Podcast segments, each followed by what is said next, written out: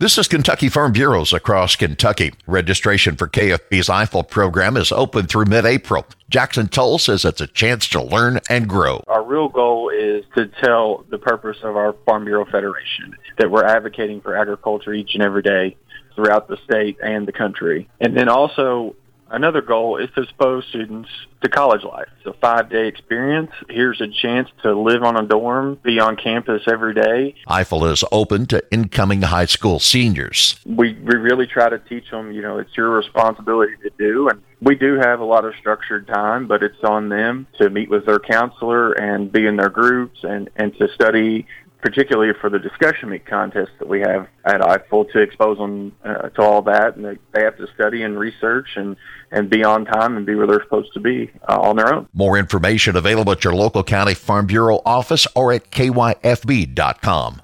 This is Across Kentucky.